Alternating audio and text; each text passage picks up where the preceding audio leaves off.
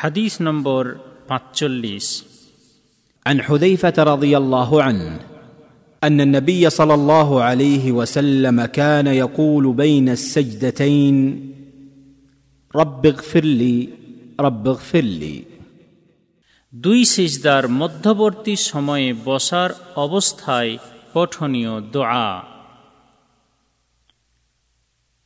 হজৈফা রদিয়াল্লাহ তালা আনহু থেকে বর্ণিত যে নিশ্চয় নবী করিম সাল্লাহ আলহি ওসাল্লাম দুই সিজদার মধ্যবর্তী সময়ে বসার অবস্থায় এই দোয়াটি বলতেন রব্বিগ ফিরলি রব্বিগ ফিরলি অর্থাৎ, হে আমার প্রভু, আপনি আমাকে ক্ষমা প্রদান করুন।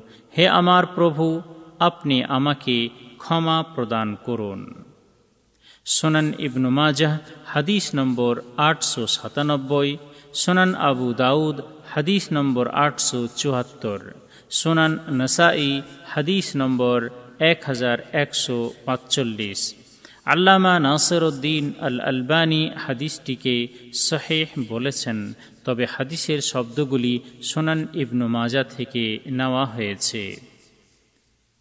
এই হাদিস বর্ণনাকারী সাহাবির পরিচয় পূর্বে চার নম্বর হাদিসে উল্লেখ করা হয়েছে।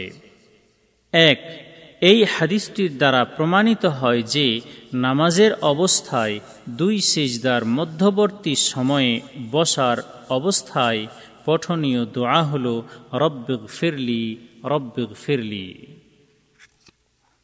দুই, আল্লাহর রসুল সাল্লাহ আলিহি ওয়াসাল্লাম হতে দুই সেজদার মধ্যবর্তী সময়ে বসার অবস্থায় অনেক রকম দোয়া পাঠ করার বিবরণ অনেকগুলি হাদিস দ্বারা প্রমাণিত হয়েছে। কিন্তু এই বিষয়টিকে সংক্ষিপ্ত করার উদ্দেশ্যে অন্য হাদিসগুলির কথা উপস্থাপন করলাম না।